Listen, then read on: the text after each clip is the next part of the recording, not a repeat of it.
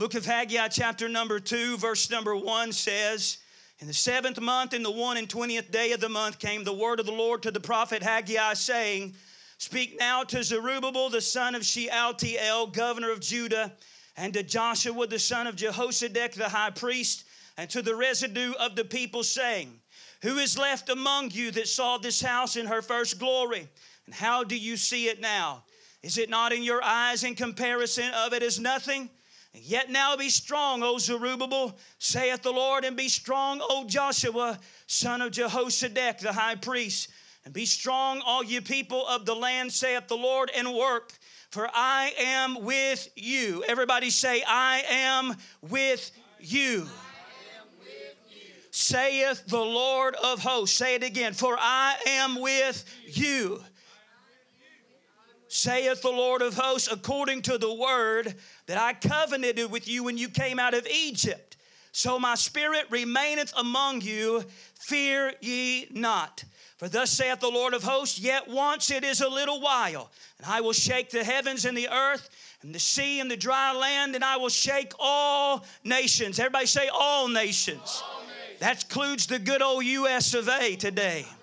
All nations and the desire, everybody say the desire, of all nations shall come, and I will fill this house with glory, saith the Lord of hosts. The silver is mine, the gold is mine, saith the Lord of hosts. The glory of this latter house shall be greater. Everybody say greater. Than the former, saith the Lord of hosts, and in this place will I give peace. Everybody say peace. peace. Saith the Lord of hosts. Now look at Hebrews chapter 12 verse number 25 with me there.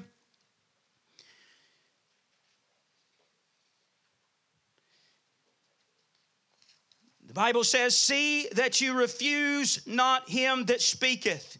For if they escape not him that, that who refused him that spake on the earth, much more shall not we escape if we turn away that him that speaketh from heaven, Amen. whose voice then shook the earth but now he hath promised, saying, Yet once more I shake not the earth only, but also heaven.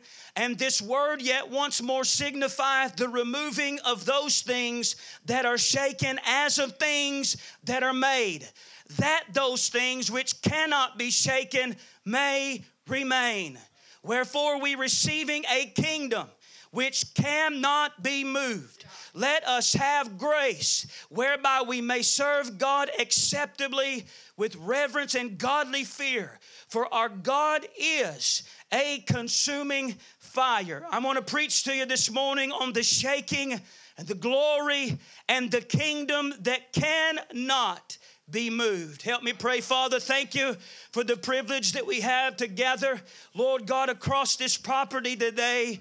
God, we have assembled, Lord, the best that we can for one purpose, and that is the glory of Jesus. No other reason. We're trusting you, we're following you, we're asking you to speak, Lord. God, in this place, let the word go beyond even here. God, to reach the hearts of men who are perishing, God, without you. I pray, strengthen your body, anoint us to hear and preach today, and fill this house with glory. God, let us leave here saying, We've been amongst the glory of God. We'll give you praise for it in Jesus' name. Say, and your church said, Amen. And you can be seated in the presence of the Lord. Now, looking at the Word of God this morning, we understand something about the book of Haggai. Was a prophet.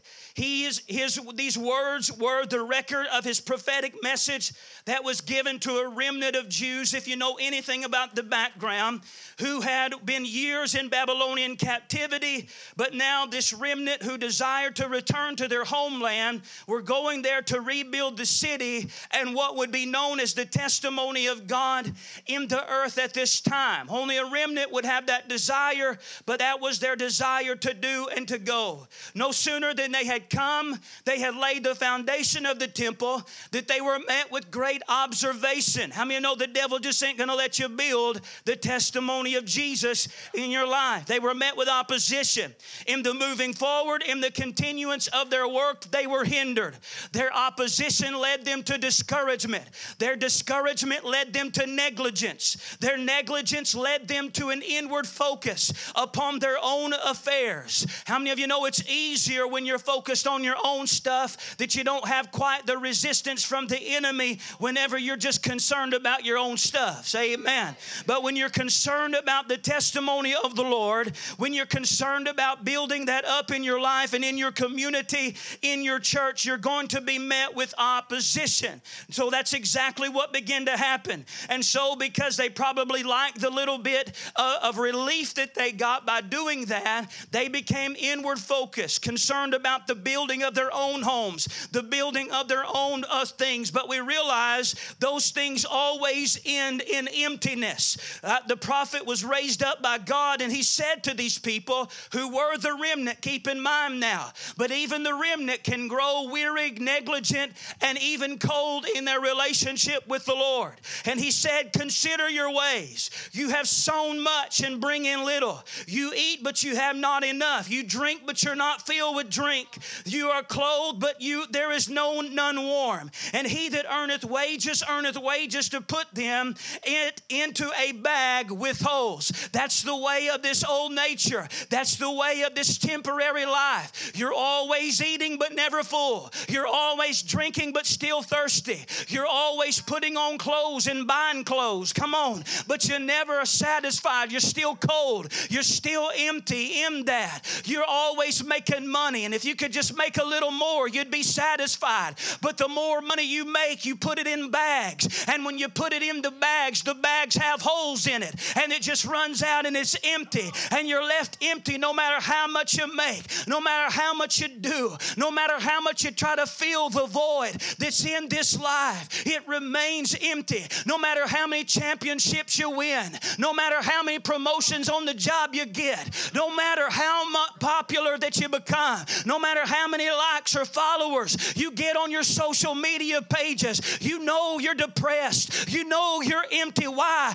Because you're putting things in bags with holes. You're filling up something that will never be filled. And he said to these people, Consider your ways. And he began to speak by the by the living God's word. And he said, And the Lord stirred up the remnant that were there. And I thank God they were able to be stirred. Amen. Thank God that a word could come and stir the depths of their being, wake them, shake them, and bring them out of their sleep and their cold and their callous. And the Lord said, Speak these words. He said by Haggai, the Lord's messenger, and he said to the people, I am with you, saith the Lord. And the Lord stirred up the spirit of Zerubbabel, the son of Shealtiel, the governor of Judah, and the spirit of Joshua, the son of Jehozadak, which was the high priest, and the spirit of the remnant of the people. And they came and they did work in the house of their God. Isn't it wonderful when God could send a word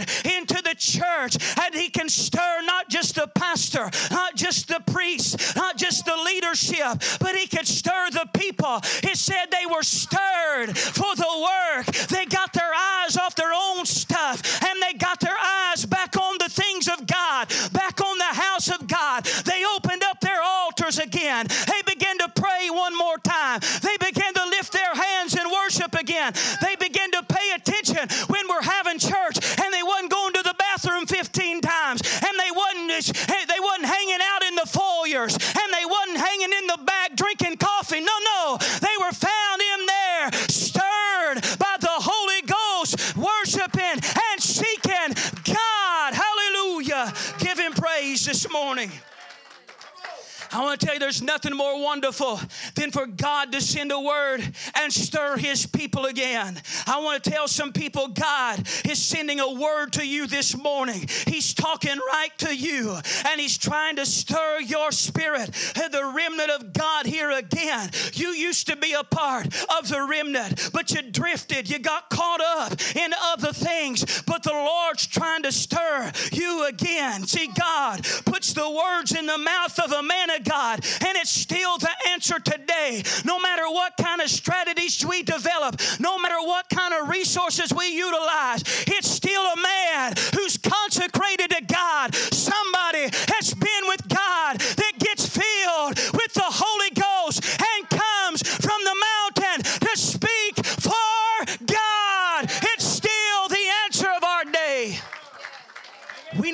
People speaking for God in our day. We don't need your silly opinion.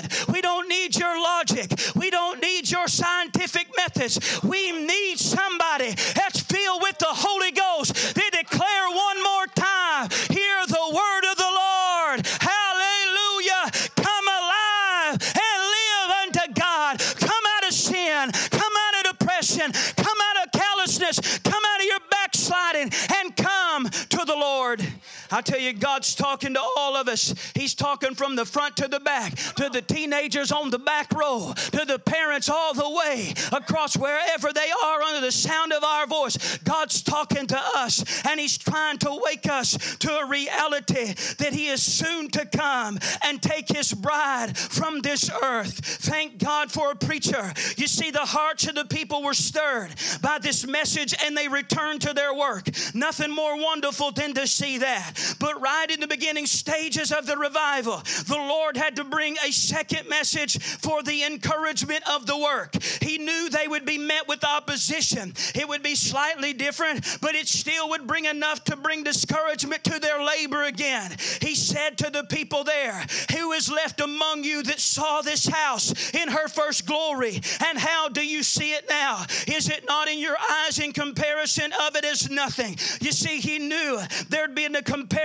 among those that had seen the glory of Solomon's house and compare it to the glory of this current and present work of God. But let me tell you, friend, we're here on the assignment that God has laid before us. I believe the Lord has stirred my heart even this morning and begin to say to me, You were born for this time, you were born for this moment. And I believe that God would speak to all of us here today. If you've got breath in your body, you were born for this time. You were born for this moment. The church was born for adversity. It was born in adversity, and it will always continue in adverse conditions. But it's a kingdom that cannot be shaken. And when everything else fails, this kingdom will remain. Hallelujah.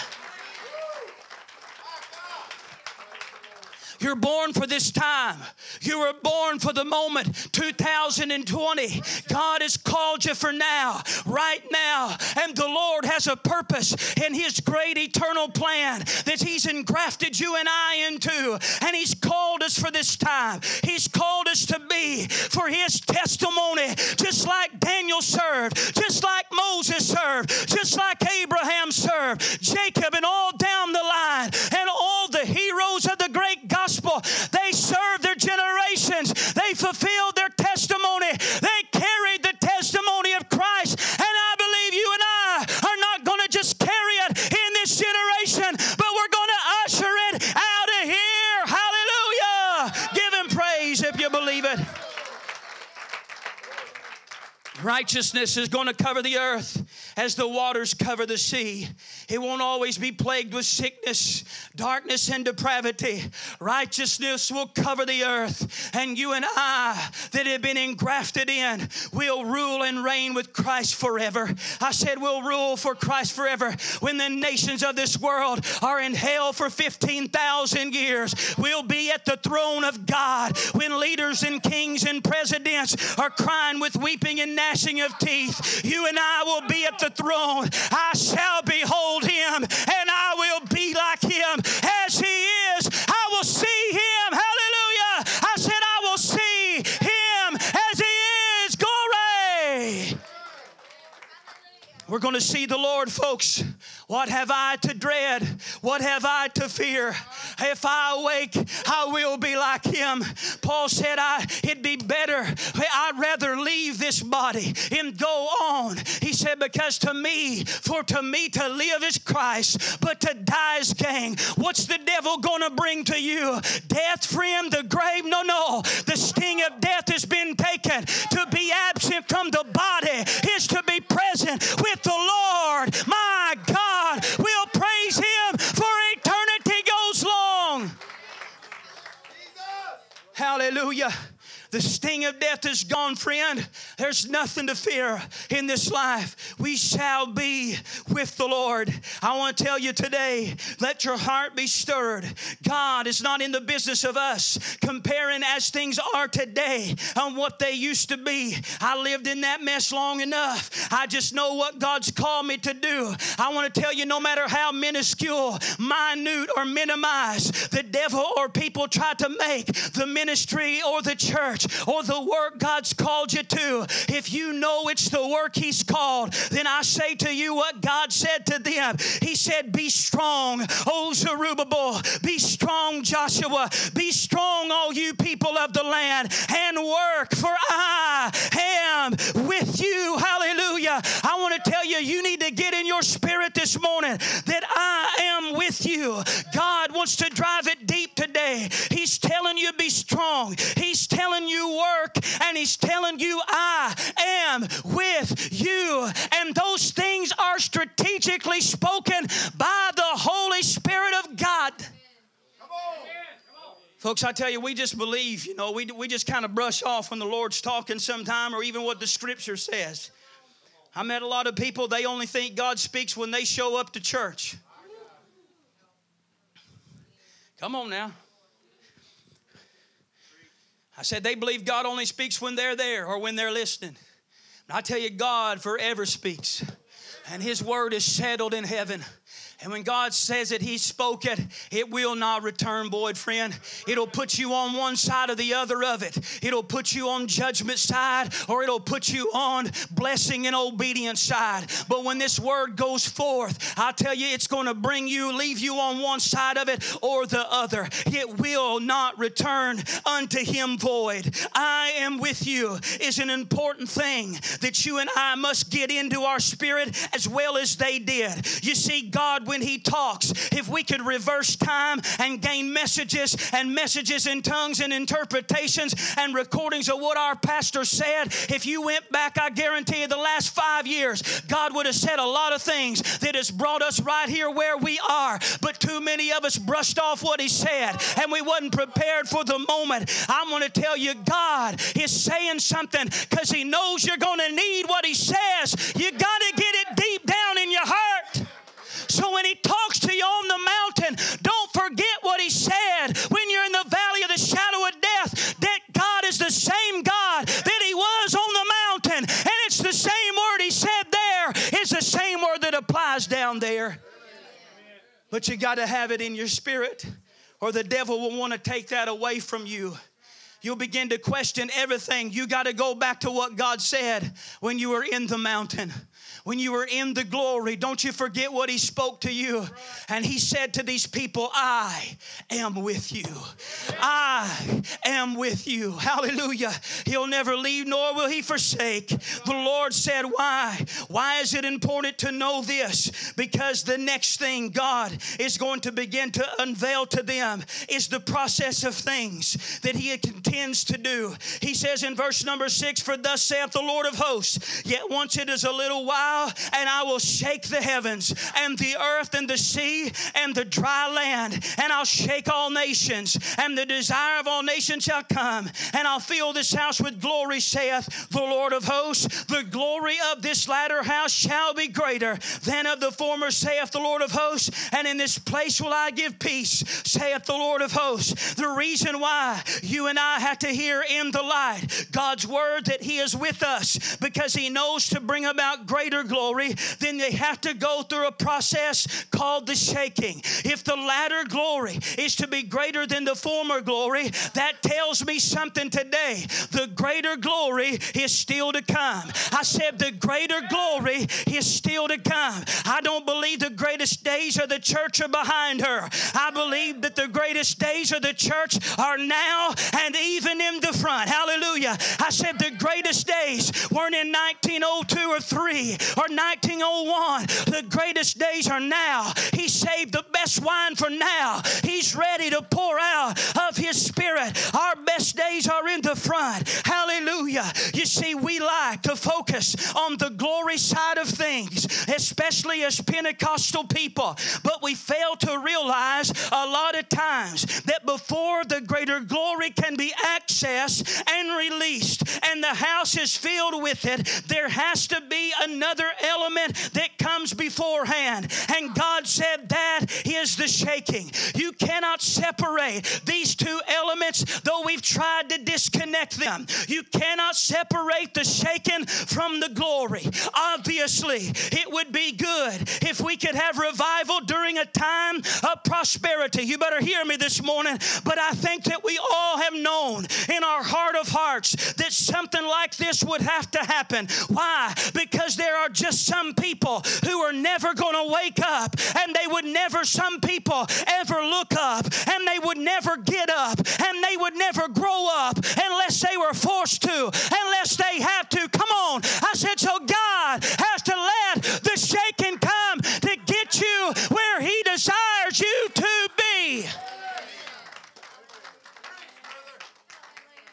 He knows you'd be out fishing if you could.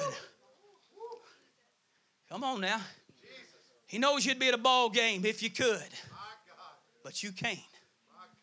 You can't. Oh no. What we prayed for for years the gods of the world to become secondary to the things of the Lord have now taken place before our very eyes. Who would have thought we would ever see such a time when the things that men cover up their sin, run from the conviction and the still small voice of the Holy Ghost among the shouts of crowds, among the among the stuff of this life. That stuff is no longer there, and they are left with a very very quiet place of nothing but to hear the voice of call to them come come unto me.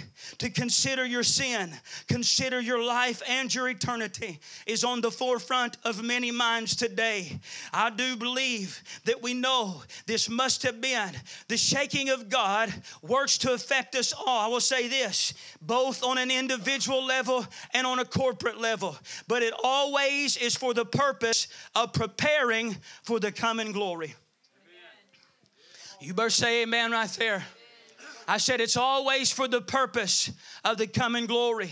You might be there today. Maybe you're right in the middle. Your whole world is being shaken. Our earth, no doubt, from nation to nation, is being shaken right now in the present moment. It may be hard for many to find traction. You might be looking to the Lord just to give you some help, looking for hinds feet as you begin to slip in the unstable environments of this life. But I got a word for you this morning. Just remember what God said to you and I before all of this began to take place. He said, Don't you be afraid, for I am with you. God is about to fill this house and this earth with His glory, and you ought to give Him praise for that today.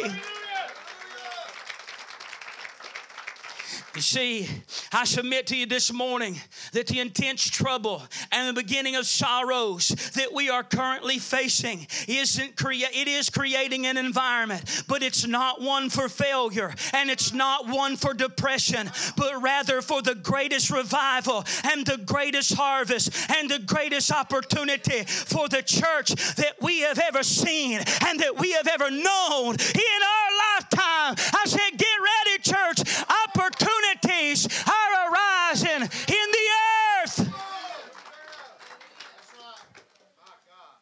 What is the purpose of the shaking, Brother Jeremy? Verse 27 of Hebrews 12 says, And this word, yet once more signifieth the removing of those things that are shaken, as of things that are made.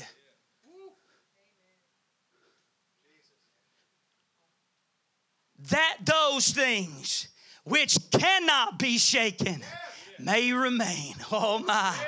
Why has there got to be a shaken preacher? I'll tell you why. Because a lot of people have built their foundation of their life has been built upon things that are made. They've put their efforts in earthly and worldly goods. They spent their lives building 401ks that may not be there. They've invested their time. They've lost the relationship with their children because they're too busy making money, because they're too busy with their personal hobbies and their personal agendas and their selfish ways. They had no time for the house of God. They'd rather see little Junior hit a home run than to see him baptized in the Holy Ghost. I said, Come on. I said, they'd rather see him make the all star team than they would be able to quote the B I B L E and know the Word of God hidden in their heart. Rather to see him called to missions,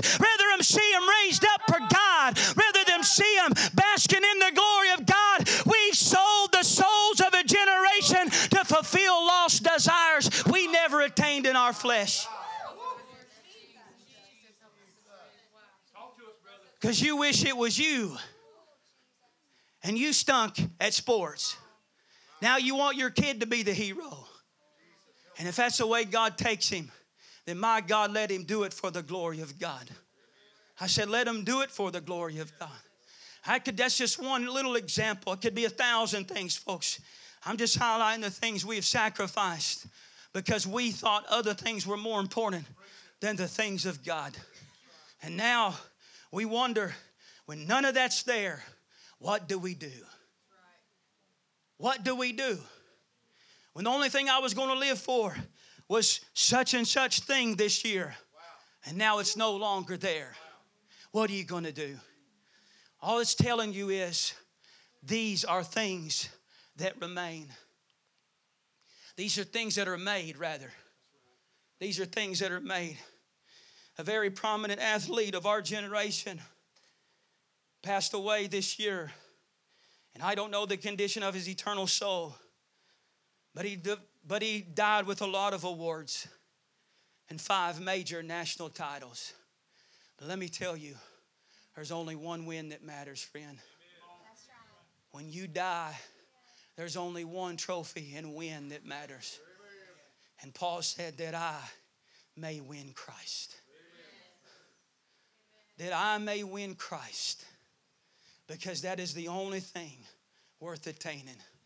I tell you, when you lead this life, only one win you'll take with you, and that's if you won Him. Amen. Amen. Christ and Christ alone is all that will matter in the end.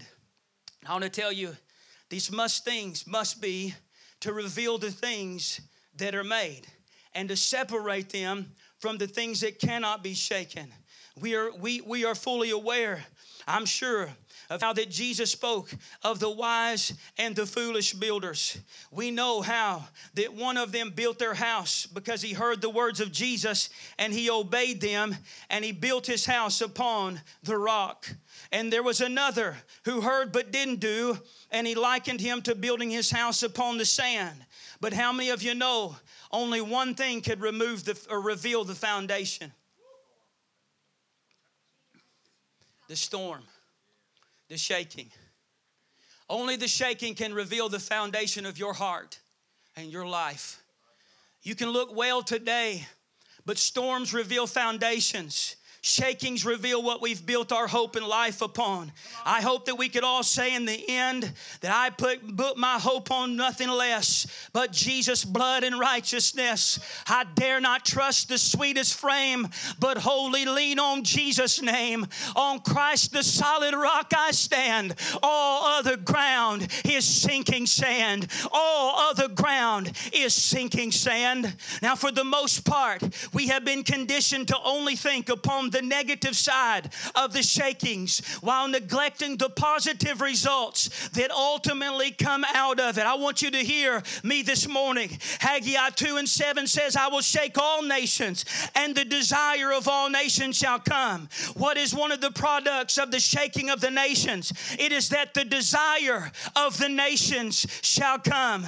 The desire, and what I believe it to be this morning, is the central longing of all the nations I said, the central longing of all of the nations, the aching and the craving of the human heart, and the deep longing for the restoration from its decayed condition. Romans 8 and 19 through 22 speaks concerning this, and Paul said that the whole creation groaneth and travaileth in pain together until now. There's an aching, there's a longing, not just in the heart of men, but even in the creation, even in the nations, even in the ocean, even in the foundations, even in the mountains. There is a craving, there is an aching, there is a longing. The earth is shaken now. More earthquakes recorded than ever before. Why? Because the earth is groaning. I said the earth is groaning and it's crying for redemption.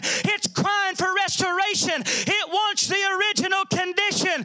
He's ready to be redeemed, and so are the empty hearts of men. While they die by the multitudes, while they perish in the successes of life, yet they're empty. They're depressed and they've got more than they've ever had before. There's a longing and aching and emptiness that only God can feel. But the desire of nations is going to come. Albert was enslaved concerning the creation, and the better self longed to be free. Every motion of grace in the multitudinous, multitudinous heart of man was a longing for its deliverer. Every weariness of what it was, every fleeting vision of what was better, every sigh from out of its manifold ills were notes of the one varied cry Come and help us, come and help us. Man's heart, formed in the image of God, could not but ache to be reformed by and for Him through an unknown God who should reform it. But we know that God has a name, and His name is Jesus. And I say, let the desire of nations come, nations come forth and receive your desire. It's Jesus. He's the answer. Hallelujah. Hallelujah. Come on, church. I said, Jesus is the answer of the nations. Oh, that the nation of the country of Italy would cry in the midst of death and depravity, Jesus, come and heal our land. That America would cry again out of its stubborn obstinacy against God, out of its pride and reprobate mind, out of its arrogance that believing it could never be brought down. But a little virus that nobody has an answer for has brought up people, grace of God, would fall to their knees one more time and say, God, heal our land. Hallelujah.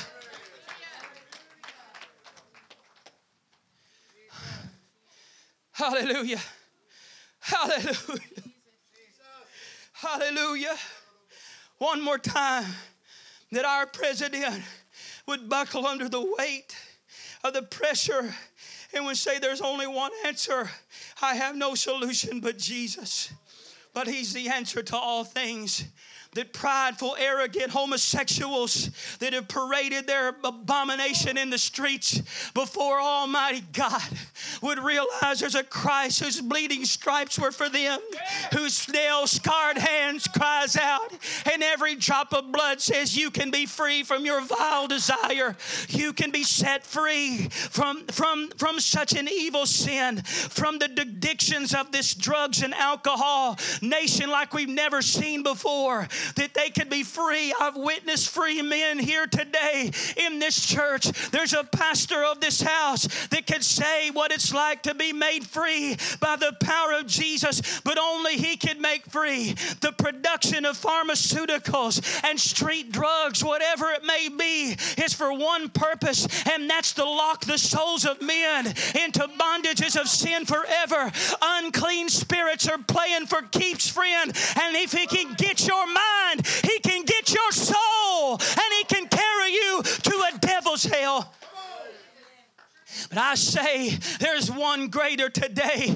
I say there's one greater. There's one that can run to the addiction. There's one that can run to the man about to put the needle in his arm and he can say, You can go free. Let the chains be broke, friend. Let's run and tell him there's a. His name is Jesus and his blood will flee you again. I believe that Jesus Christ is the desire of the nations. All the nations will be shaken, and the desire of nations shall come. I tell you, It will be wonderful when the Lord has gathered us from all across every tribe, every tongue, every kindred, every race, made us priests and kings to our God, and we shall cry, Worthy is the Lamb that was slain to receive honor and glory and power and wisdom and wealth. Amen. He is worthy of our praise. Isaiah 26 and 8 says, Yea, in the way of thy judgments, O Lord, have we waited for thee. The desire of our soul is to thy name and to the remembrance of thee. The psalmist said in Psalm 27 and 4 One thing have I desired of the Lord, and that will I seek after, that I may dwell in the house of the Lord all the days of my life, to behold the beauty of the Lord and inquire in his temple. Would to God that be the cry of the church again. One thing they desired, not a thousand things, but one thing that they desired. The desire of all nations will come. His name is Jesus. Secondly, he said there will be peace in the house. Seven years ago, the Lord said to me as I came across this verse, He said, Jeremy, it was at, at least seven years ago, the Lord said to me, Lord, he, the Lord said to me, Jeremy, one of the greatest manifestations of my spirit in the last days won't just be the cripples walking and the dead raised alive. He said, one of the greatest manifestations you'll see in the last closing hours is peace in my house. Hallelujah. He said, Peace in my house. There's a longing, there's a craving, there's a hunger for the peace that passes the understanding. And God said, In this place will I give peace. Amen. He said, The glory of the latter will be the former. And in this place I'll give peace, saith the Lord. John 14 and 27, Jesus said, Peace I leave with you, my peace I give to you. Not as the world giveth, give I to you. Let not your heart be troubled, neither let it be afraid. Isaiah said that he'll be called the Prince of Peace. He said when he stepped out in the midst of the storm, the disciples were troubled and afraid. He said to the winds and waves, Peace be still. One of the greatest manifestations you and I will witness now in this last hour is the peace in the house of God. They'll knock down our doors and say, Can you give us some peace? I say, We can. He's the Prince of Peace, and His name is Jesus. Give Him praise this morning.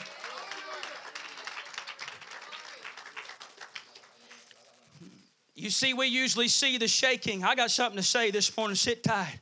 I'm glad this cloud, cloud cover's here today. You see, usually we see that I'm going as fast as I can. You usually we see the shaking as things coming apart. When reality, a shaking is what God uses to put things together in the book of Ezekiel, chapter 37, you're very familiar with the valley of dry bones. And the prophet said, The hand of the Lord was upon me and carried me out in the spirit of the Lord, set me down in the midst of an open valley which was full of bones. He caused me to pass by them round about, and behold, there were very many in the open valley, and lo, they were very dry. And he said to me, Son of man, can these bones live? And I answered, O Lord God, thou knowest. Again he said to me, Prophesy to the bones and say to them, O you dry bones, hear the word of the Lord. Thus saith the Lord God to these bones Behold, I will cause breath to enter into you, and you shall live. And I will lay sinews upon you, and I will bring up flesh upon you, and cover you with skin, and put breath in you, and you shall live. And you shall know that I am the Lord. Last night, when I was going over this scripture, I said, I began to pray for every person affected with the coronavirus, and I began to speak to those people, and I said, Hear the word of the Lord. Let the breath of God come into you. I called the names of people I know. I said, You're going to live. May the breath of God fill your lungs. Let it fill the lost before they die and go to hell. Raise them up, my God, so they might be saved and see the glory of God. The man of God said, So I prophesied as I was commanded, and as I prophesied, there was a noise. Now, watch this. And behold, a shaking, and the bones came together. Bone to his bone. Bones came together. Bones that were scattered, bones that were separated, bones that were disjointed are now coming together. Hallelujah. Sounds pretty good to me. Amen. I said it sounds pretty good to me. The word means to approach, coming together means to approach, causatively bring near for whatever purpose. Bones that had been divided, bones that had been disconnected, having pulled away by an outside force from their rightful place in the body. And now they are being brought near and they're coming back together. Why? Because of a shaking. Sounds like unity to me. Come on, somebody. I said, sounds like unity to me. Hallelujah. What's the result of the shaken preacher? I say it's God ordained unity in the house of the Lord. Shout and give him praise this morning.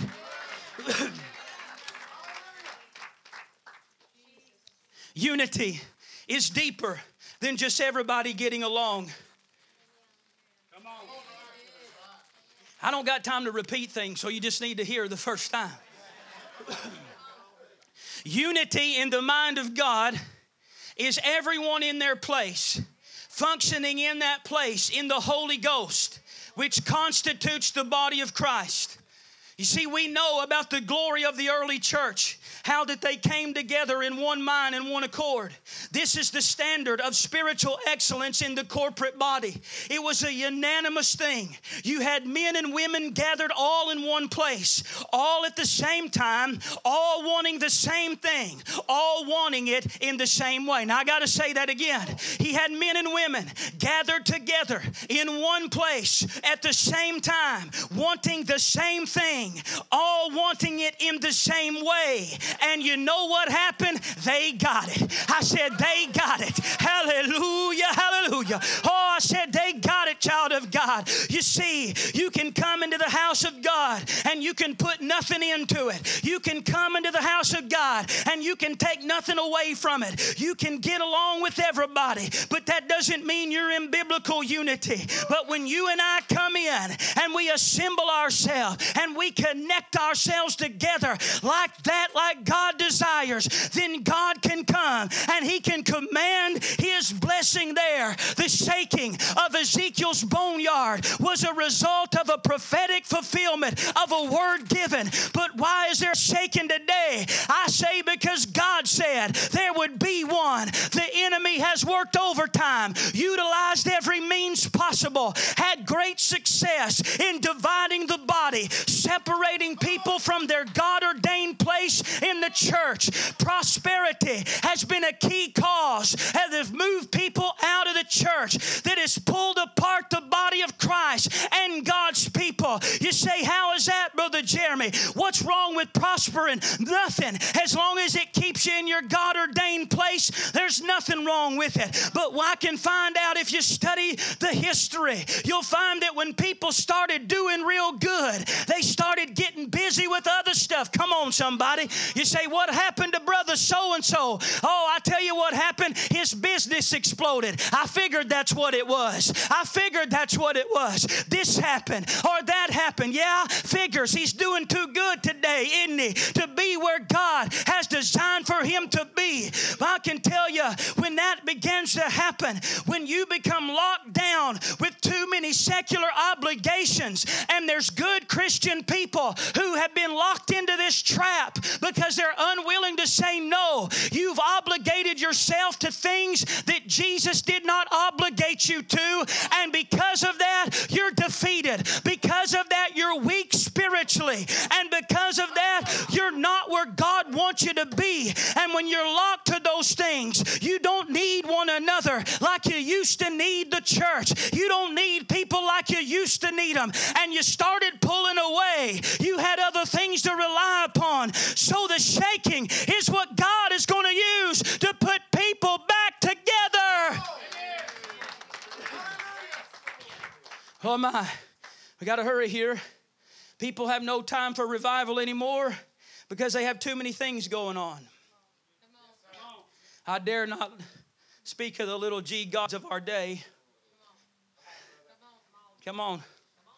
Our fallen society has placed more and more of a demand on people, taking their time, attention, and zapping every ounce of divine strength and energy they have. And the end result is a separating from the body and a lost desire to be in the place of God. But guess what? School ain't taking all your time no more, is it? Listen, I don't want to do homework when I get home. My kid's been at school for eight hours. Come on. I know I'm probably going to get some flack from a lot of teachers right there. But hey, come on. I'm just telling you, folks. I'm not coming to every event you have and giving to every fundraiser you have. Getting quiet now. Getting quiet now. I'm just telling you, I'm not going to be locked into a system of this world commanded my time and attention and robbing me of the most precious things in my life. I'm not coming to practice seven days a week. My son's a good athlete, I can promise you, but I promise you this we're not going to find our life consumed with the things of this life. Amen. He needs to burn some energy. Come on now. I said he needs to burn energy. We're going to do what we can. I'm just telling you, I'm not going to be a slave to the system of this world. There's something beyond this natural life. I know we don't like to hear it. I don't like, no, we don't like when our little gods start being chipped away and brought down. But let me tell you, folks, God is already before us, causing things to fall right before our eyes. Listen, the end result is a pulling from the body. If it wasn't all going on, you'd be at church when they scheduled extra set of meetings. Well, I see I've struck a nerve here this morning. Might as well camp out a little bit. How quick you want to get out of here? Start getting with me then. Come on. Let little Junior have a T-ball game the same night you have revival, and I can tell you where the family won't be.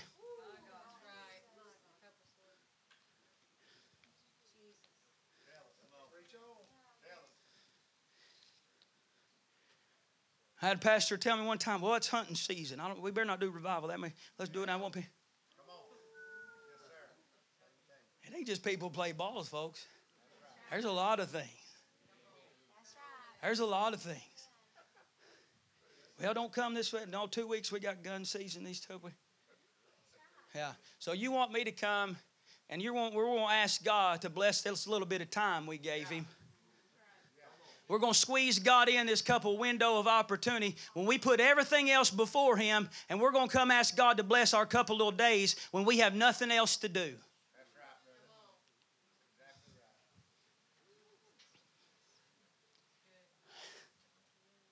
Just let a shaking come I can tell you, you won't be worried about anything except for getting in the place where God's called you to be, coming to His house, and finding yourself in an altar of prayer and in the presence of the Lord. The Bible teaches us that we are members of His body, we are a bone of His bone. It also teaches that a bone of His cannot be broken. John 19 and 36 says, For these things were done that the scripture should be fulfilled. A bone of His shall not be broken, but they can be disjointed. Psalm 20 22 and 14 says, I am poured out like water, and all my bones are out of joint. That's the prophetic word concerning the Messiah. A bone of his can't be broken, but a bone of his can be disjointed. In essence, if it's a bone of the Lord, then he'll always be working to get that bone right, right into its rightful place. God is telling Ezekiel, I'm putting people back together. I don't build buildings, I don't build systems, I build people.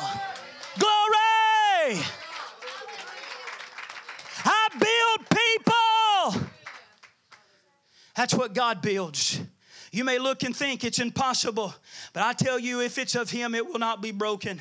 The shaking is not going to separate us, though we may be experiencing that as a church as a whole right now, a pulling apart, a, a people that cannot assemble like we desire to assemble. I can tell you, the shaking is not going to separate us. It's going to bring us closer together than we've ever been before.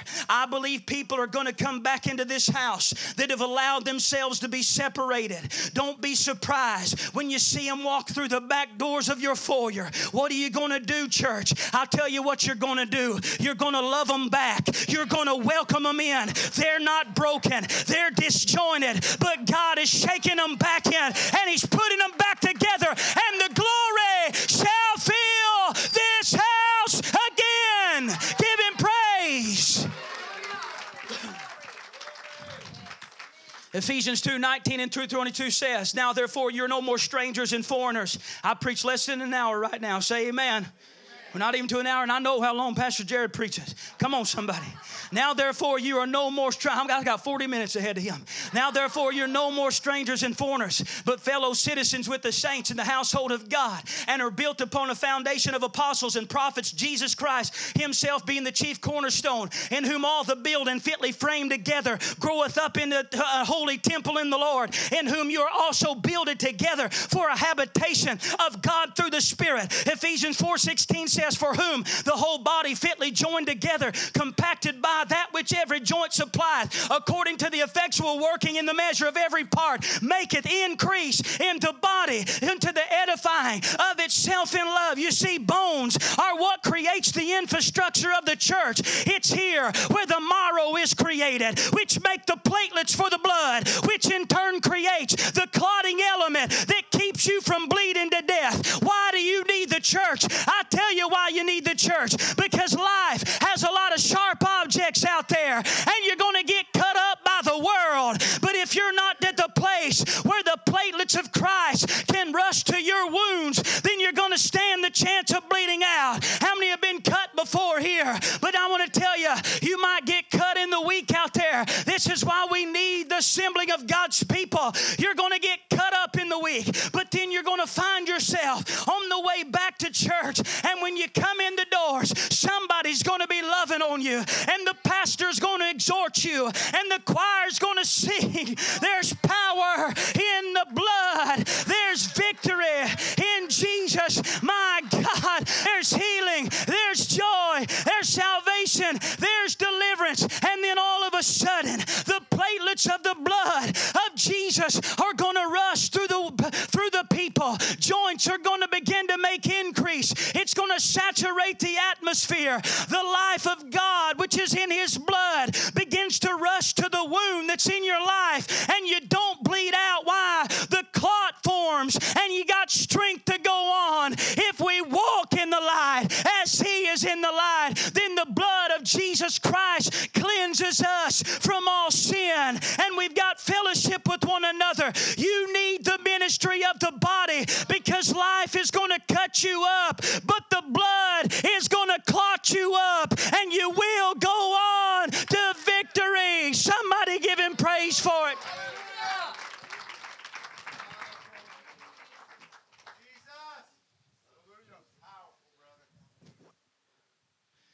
Devil is a liar, folks. The church is going to assemble again because that's the result of the shaking. It's coming together like never before. God's going to fill his house with glory. I wouldn't stand before you to preach here if it wasn't for the body and the blood. Divine connection points are also established. Bones come together, bone to his bone. Listen to me. I'm going to bring this down as quick as I can. That is right people to the right place. Some people ain't in the church they need to be in. They're not. They've been pulled apart from their divine connection. And they're in places where they don't belong. But the shaking is going to put you where you need to be. See, it does matter. One of the greatest lies ever sold to this nation is it don't matter where you go to church. Well, at least they're going somewhere. No, no, no, that's bad. That's bad. It does matter where you go. It does matter where you go. Your children are dependent on where you go. Your life has been, well, I'm so, I'm so big, I can do it anywhere. No, you can't. You're going to find yourself eventually so disconnected. You won't just be disconnected from the rightful place, you'll be disconnected from God. I've seen it a thousand times. Uh, people have allowed themselves to be disjointed, disconnected. They're not where they need to be, but they're coming to where they need to be. Listen, God has a place for you to be as a believer, and I wouldn't take the time to emphasize if I didn't think it was important. And I'm going to bring it down as the sun begins to shine here. But I want to tell you the verse tells us this verse in 1 Corinthians 12 and 18. For now God has set many members, every one of them in the body, as it has pleased Him. This verse tells us that man does not choose where he wants to serve in the body of Christ, and that his divine placement is something that is solely dependent upon God's choosing as it pleases him. God has a place for every single believer, and if this place is not maintained, then not only does the body suffer, but also the individual. 1 Corinthians 12, 26 and 28 says, And whether one member suffer, all the members suffer with it and one member is honored, all the members should rejoice with it. Now you are the body of Christ and members in particular. But here's what I want to tell you God has shown me that this is far deeper than the natural realm of things. I always just looked at as the outward condition of a man being afflicted, that everyone suffers. But I believe that God has showed me that because this is a heavenly body, that this is deeper than just your natural man being afflicted. This condition goes further and deeper than that because it's your spiritual condition that does matter matter. You might be sick and it doesn't affect me really as you think it might would, or you think that it might affect others as, you, as it would. Not that you might not be the concern for the natural man, but this spiritual condition is more vital because where you're not in your, whether or not you know it, if you're not in your place spiritually where you ought to be, then it has a great effect. Effect. Our relationships are not natural; they are spiritual, and outside the realm of consciousness, I believe the Holy Ghost always works to unify the body by bringing these relationships together up into the head, which is Christ. For we have, for the most part, have such a low view of the church, but yet if we would see it as God sees it, we would see that even right now, whether we're hearing what God's saying in this moment or paying attention to other things, you see how detrimental that could be.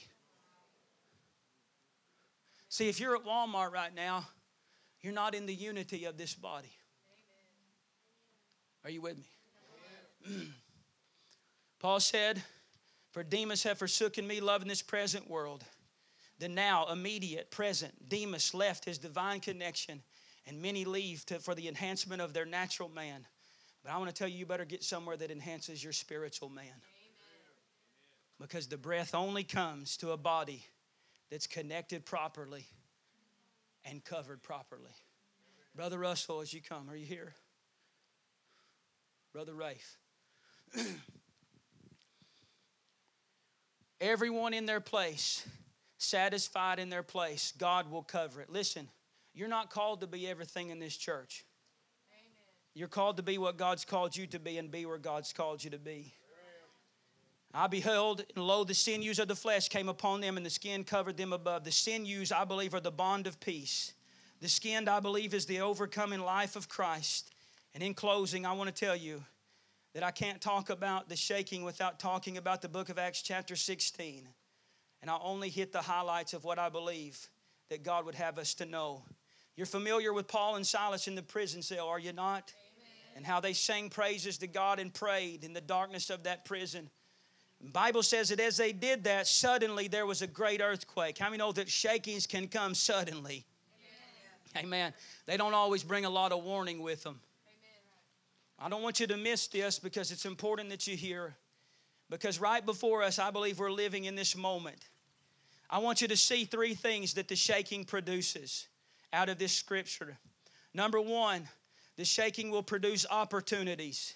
The Bible says that when the foundation of the prison was shaken, watch this, and immediately, immediately, all the doors were opened. That's opportunity. Doors of ministry are going to open. People that have been closed off are going to open up to the message of the gospel. Secondly, everyone's bands were loosed. These are people or prisoners that were bound, many of them possibly their whole life. Besetting weights and sins captivated them, held them in bands, but now they are free men. But also, there are many believers, I believe, that are in bands today. They're hindered and they're held up by various things in this life. But I believe that it's shaking is not going to uh, just open opportunities for ministry, it's going to loose bands. Won't it be wonderful when everyone's bands were loosed? Everyone's bands. There wouldn't be a hindered person in the crowd. Everyone's bands loosed. That's a wonderful thing. If you would stand with me. Lastly, there was the harvest that come as a result of that. Not only were bands loose, but a prisoner, a jailer, was awakened out of prison. This jailer, no doubt, had failed in his responsibility to keep the prisoners. When he saw that the prison doors were open, he was going to take his sword and kill himself. How many know there's a lot of people probably right now contemplating taking their lives? There's somebody in here, we heard about it already, that God spared them and saved them. Would have took his sword and killed himself. Let me tell you when the when when the uh, folks i've met people. I, I, met a young man one time who had a family. His dad his dad's brothers all were way high up in the stock market. These people were multi-millionaires.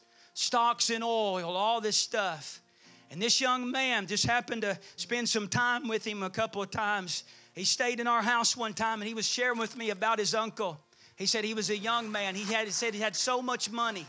He said, but when that, that market crashed at a certain point, he said he took a gun, went into the bathroom, and shot himself because everything he, he had was gone in a second.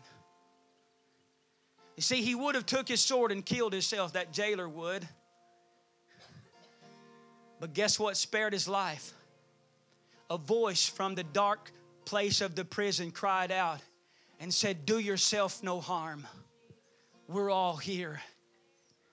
Folks, I want to tell you, God is calling the church in this hour because there are people who are wanting to take their sword and kill themselves. But you and I must be the voice right now that begins to call out to a hopeless world who everything they have built their lives upon are failing them. But you and I need to be the voice that says, do yourself no harm. Do yourself no harm. We're all here. How are you here? Because we have received a kingdom that cannot be shaken. Things that are going to remain. Hallelujah. Church, I'm here to say God is calling us to be a voice in this time. Do yourself no harm. We've got the answer. What are you doing? Folks, it, whenever the church is able to come back together, whenever it's allowed to come and assemble like it's supposed to, to in this time, they're going to be coming to our houses. And we're going to be doing the same thing we was doing before. It all started. Hallelujah. We're all here.